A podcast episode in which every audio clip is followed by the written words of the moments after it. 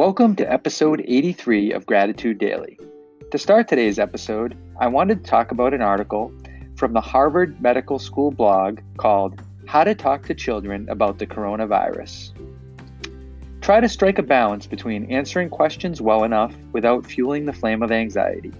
Children have elaborate imaginations that may lead them to create unnecessarily catastrophic stories in their minds if parents do not talk at all or enough about a topic like this. At the other end of the spectrum, providing too much information may create extra alarm. So, what can you do?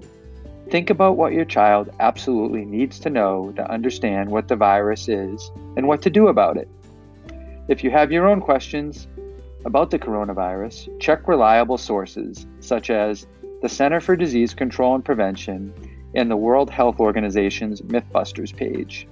Again, I encourage you to read this whole article at the Harvard Medical School blog. Now, on to today's gratitude.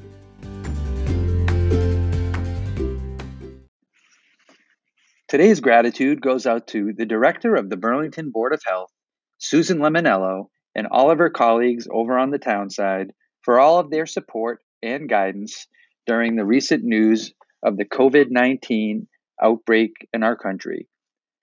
The Board of Health has been there for every phone call and every email to help provide guidance from the state level so that we can ensure that we're doing everything to keep our staff and students safe and healthy. Thanks so much.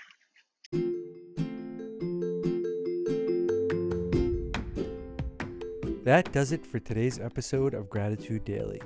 Don't forget to email us gratitude towards members of the school community by sending the email to gratitude at bpsk12.org.